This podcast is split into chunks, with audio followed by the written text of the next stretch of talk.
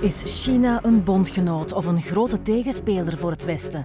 Zal China worden zoals wij of worden wij China? Het gele gevaar of een partner? China. Fascinerend of angstaanjagend?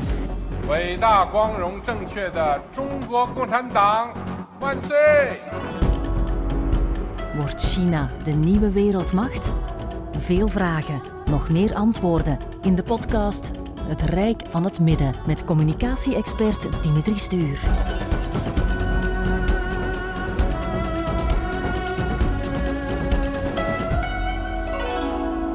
We staan er wellicht niet bij stil, maar als we spreken over de doorsnee Chinees, dan spreken we eigenlijk over de grootste etnische bevolkingsgroep van China. En dat zijn de Han-Chinezen. Er zijn dus nog andere etnische groepen in dat grote land China. Het Rijk van het Midden, China.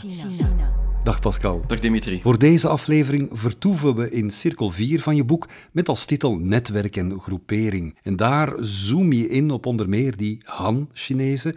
Zij vertegenwoordigen 92% van de bevolking. Er zijn dus nog andere etnische groepen. Heel veel. 55. Dus het is een heel grote etnische minderheden die er zijn. Dus er zijn 55 minderheden en wij kennen in het Westen eigenlijk voornamelijk de Tibetanen en de Oeigoeren.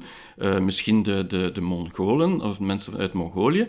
Maar daarnaast kennen wij eigenlijk die andere 50-plus minderheden niet. De grootste minderheid is de Zhuang met 17 miljoen mensen. En dan heb je een aantal minderheden met 10 miljoen, zoals de Oeigoeren, maar ook de Hui en de, de Manchus en nog vele andere. Ja. Als je spreekt over minderheden en dan toch tegelijkertijd in miljoenen, denk ik altijd aan 100.000. Je ziet maar hoe groot dat land is, China. Verloopt dat samenleven tussen al die etnische groepen en de grootste etnische groep, de Han-Chinezen, verloopt dat samenleven rimpelloos? Rimpelloos kan je het moeilijk noemen, maar ik denk dat dat een wereldfenomeen is dat uh, andere etnische minderheden altijd wel bepaalde spanningen hebben.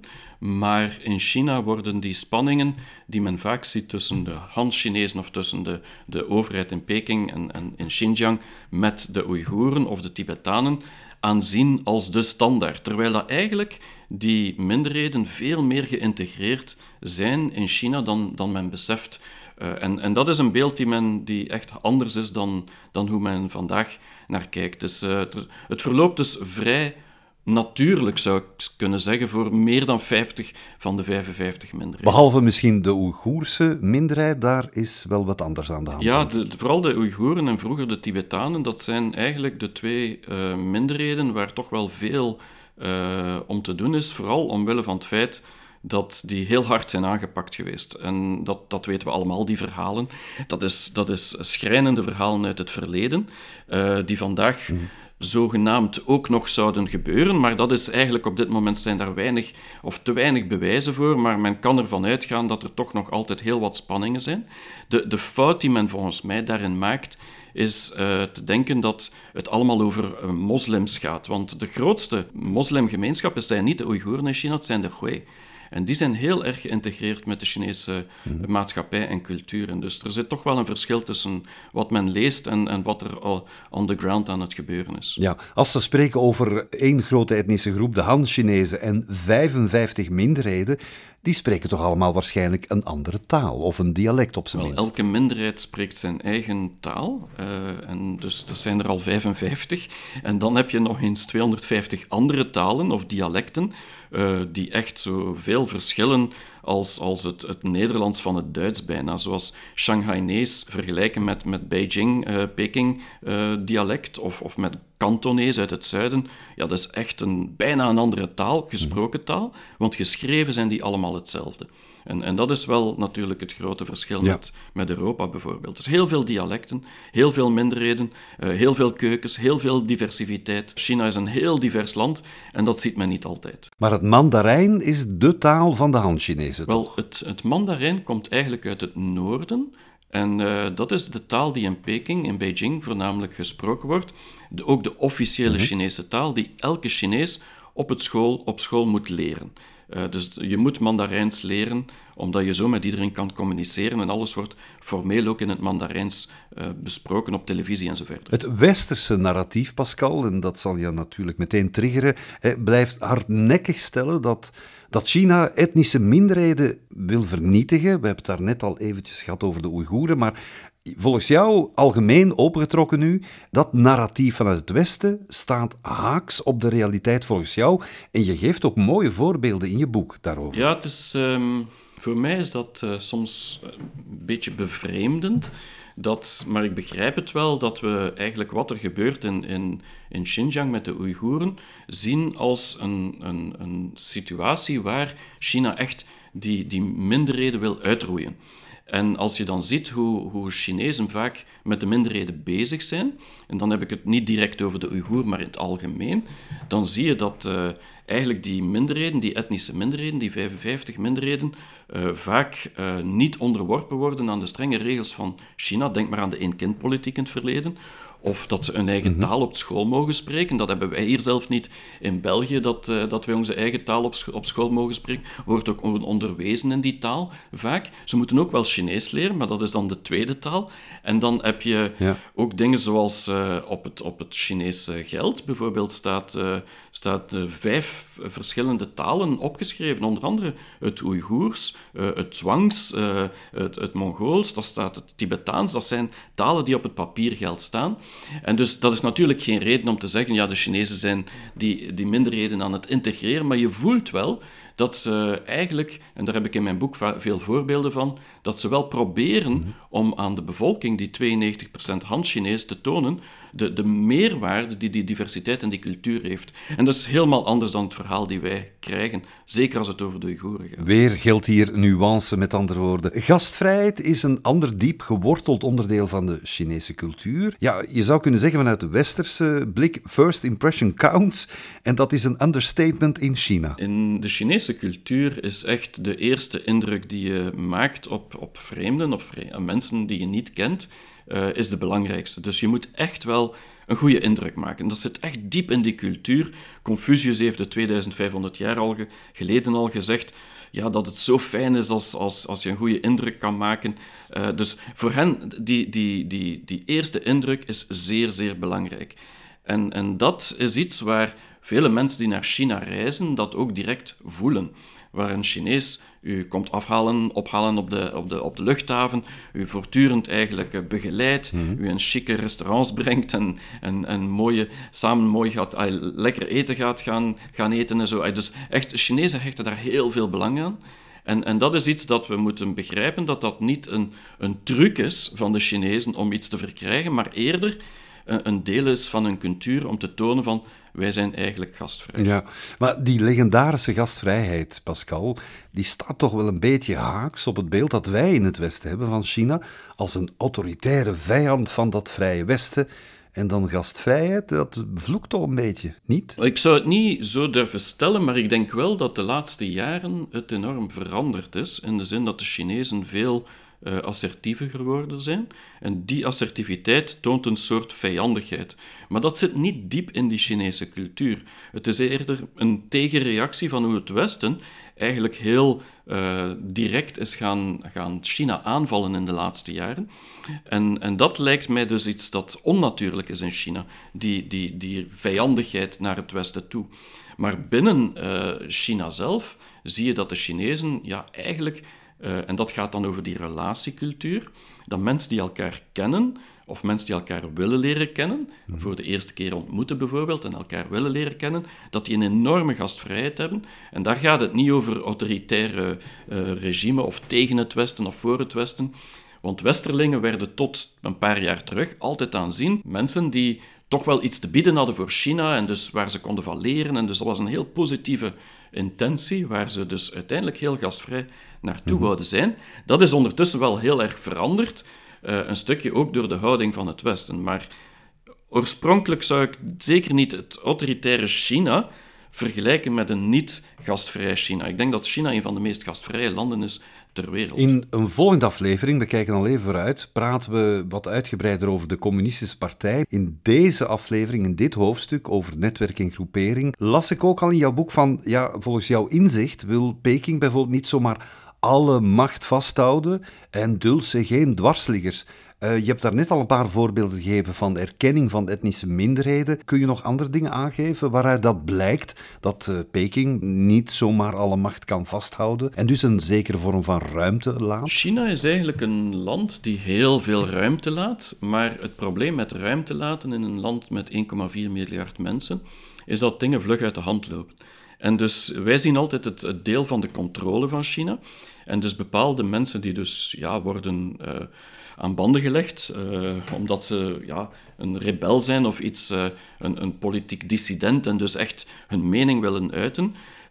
met alle begrip uiteraard voor die mening. En er zijn honderden miljoenen Chinezen die dat ook, of honderden duizenden Chinezen zou ik zeggen, die dat ook wel volgen ergens, die mening. Maar het probleem zit hem eerder dat China, of dat Beijing voornamelijk, het land wil samenhouden. En ze hebben vooral schrik dat die dwarsleggers niet zozeer dat die dwarsleggers alles zouden kapotmaken, maar dat daardoor chaos ontstaat. Hmm. En daar hebben ze heel veel schrik van, van die chaos. En dus China, uh, en vooral Beijing, wil eigenlijk niet zozeer zijn macht voornamelijk houden, wat het, het, het, verhaal is die we vaak in het Westen hebben, maar eigenlijk het, het land samenhouden door te zorgen dat eigenlijk die dwarsleggers, als je het zo kan zeggen, uh, niet genoeg ruimte krijgen om eigenlijk een grotere uh, massa onder de, de, de waterlijn van de, de ijsberg, als je het zo bekijkt, aan te moedigen om allemaal samen eigenlijk dan uh, niet alleen het regime omver te werpen, maar vooral China en de cultuur kapot te maken. Maar die massa onder de waterlijn, dat je zo mooi verwoordt, die is er wel op verschillende levels, op voor verschillende redenen.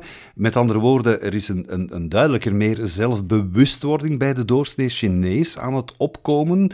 De stille revoluties waarover jij spreekt in je boek, dus met andere woorden. Ja, er zijn heel veel stille revoluties. En een van de dingen die, uh, die ik in mijn boek echt uh, uitgebreid beschreven heb, is, is wat ik noem de Wu-Wei-revoluties. En Wu-Wei komt uit het Taoïsme.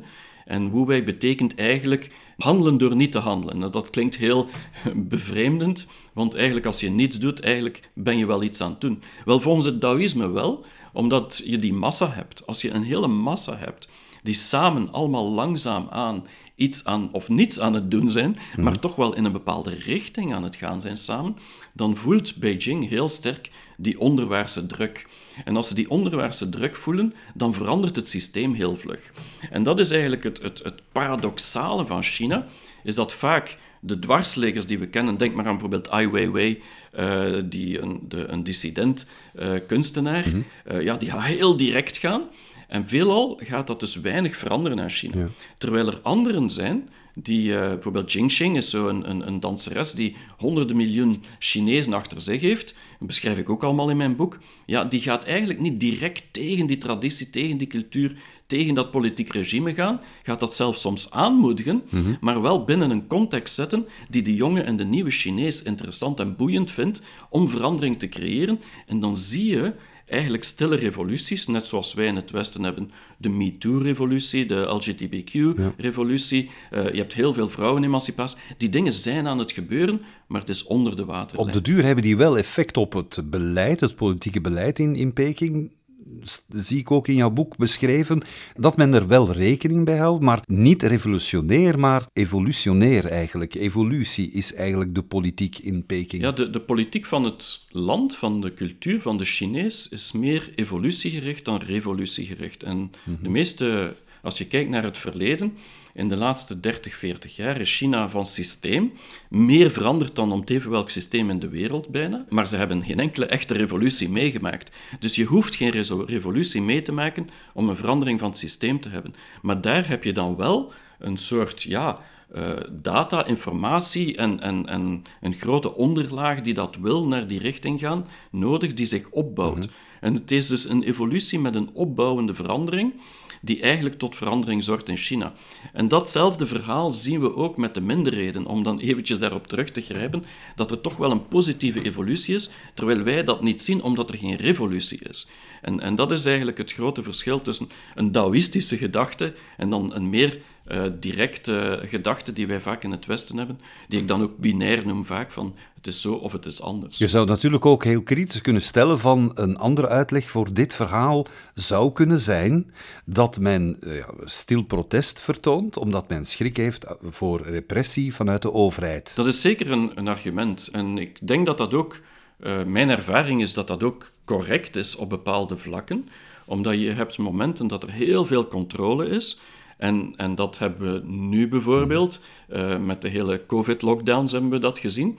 Uh, maar er zijn ook momenten waar er eigenlijk bijna geen controle is in China. En dat zijn de momenten waar creativiteit, innovatie en, en verandering gebeurt. En het zijn in die momenten eigenlijk dat China al de teugels loslaat en mensen laat doen en dan checkt wat gebeurt er en dan heel hard ingrijpt. Mhm. En het is omdat wij altijd naar die heel hard ingrijpmomenten kijken, dat wij het gevoel hebben dat China een enorm autoritair land is, maar het is eigenlijk heel cyclisch.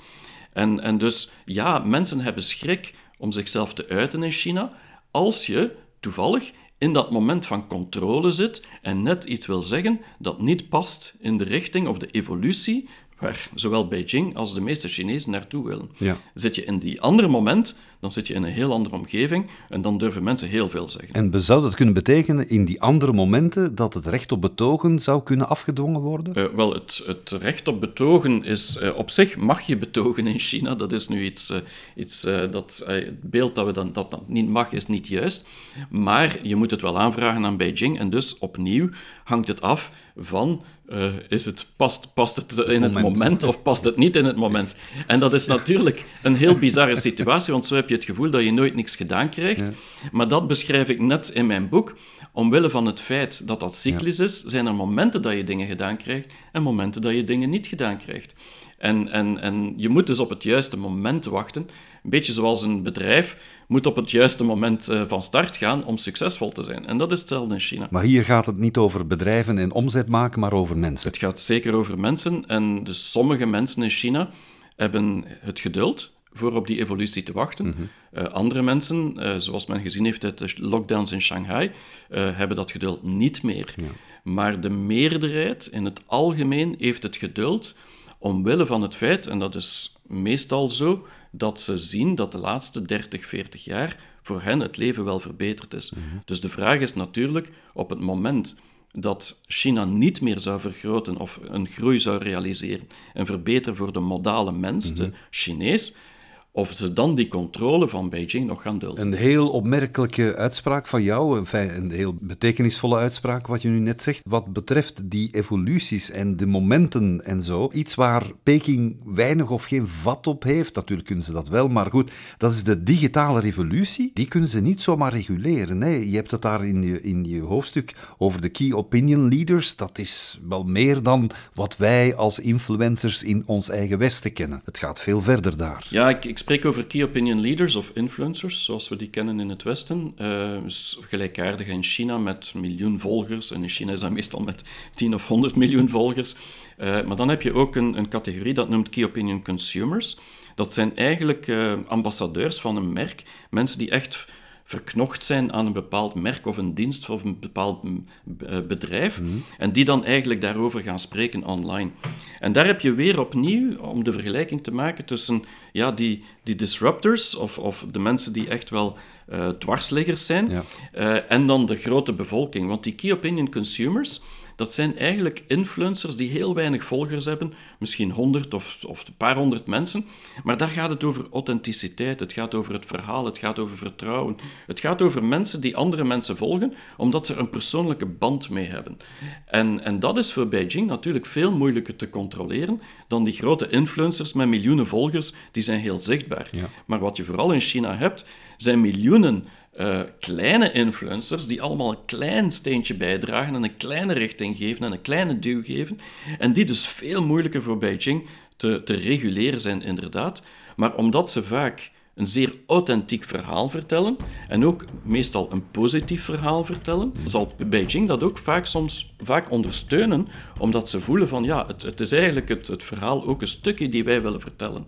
Ja. Als dat niet meer zo zou zijn, dan zit Beijing inderdaad met een, een probleem. Dus hoe meer Peking kan gepaaid worden met de juiste evoluties en gedachtegang, hoe dichter dat ze leunen naar het westen Hoe toe. dichter dat ze eh, leunen naar het westen zou ik niet durven zeggen, maar hoe authentieker en transparanter dat ze zouden worden. Ja. Ja, ja, misschien dan toch wel een beetje meer westers. Dat, dat kan je zeggen, ja. Goed. Ik wou eens horen in hoeverre dat jij een dwarsligger was, Pascal, als grapje. Ik ben altijd een rebel geweest, maar eh, op dat, dat is een heel ander verhaal dan dit verhaal. Ja. Oké, dankjewel en tot de volgende aflevering. Dank je, Dimitri. Dit was Het Rijk van het Midden. Een podcast over China met Dimitri Stuur. Het Rijk van het Midden. Een productie van Motion Builders.